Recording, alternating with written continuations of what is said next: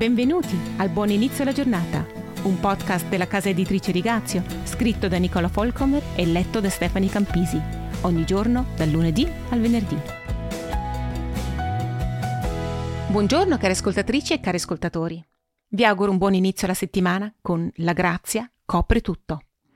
No, non sono senza difetti, non lo sarò mai, ma sono amata e questo copre i miei difetti e le mie ingiustizie, come se non ci fossero mai stati.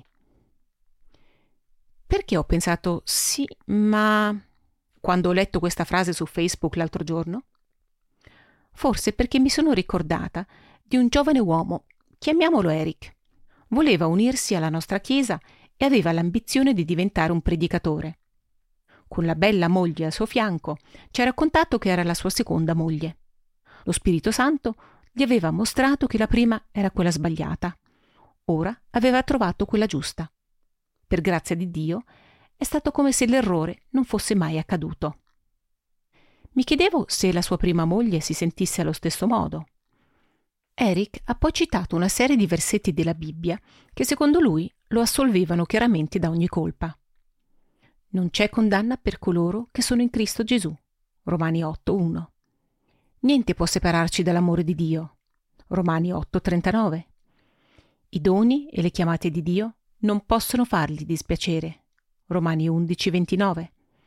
Una volta salvati, sempre salvati. Nessuno può strapparci dalla sua mano. Giovanni 10:29.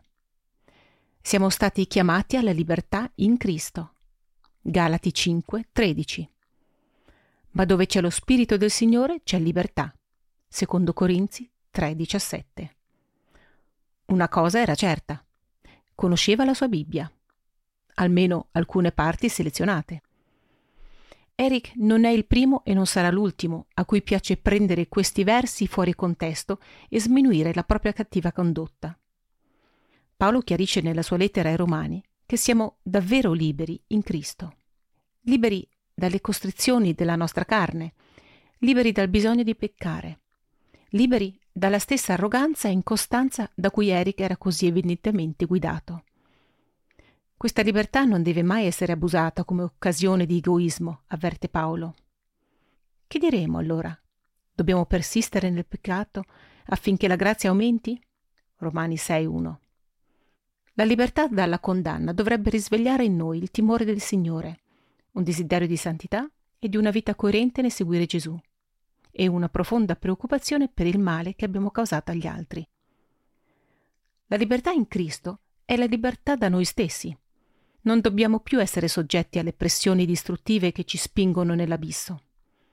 Perché è Dio che opera in voi, sia a volere che a fare, secondo il suo buon volere. Filippesi 2, 13. Quando pecchiamo, possiamo pentirci, chiedere perdono a Dio. 1 Giovanni 1, 9. Ricominciare da capo. Questa è la libertà. Torniamo a Eric. Non è diventato un predicatore, ma un broker finanziario. Non ci ha sorpreso sapere che ora si è sposato per la quarta volta da quando ci siamo conosciuti allora. Il Signore deve avergli mostrato una nuova moglie ogni volta che si annoiava con quella attuale. Mi chiedo se ancora oggi lui veda questo come libertà in Cristo. Vi auguro una vera e duratura libertà in Cristo, il perdono per i peccati passati una gioiosa santificazione nel presente e la speranza per il futuro. Ciao e a domani!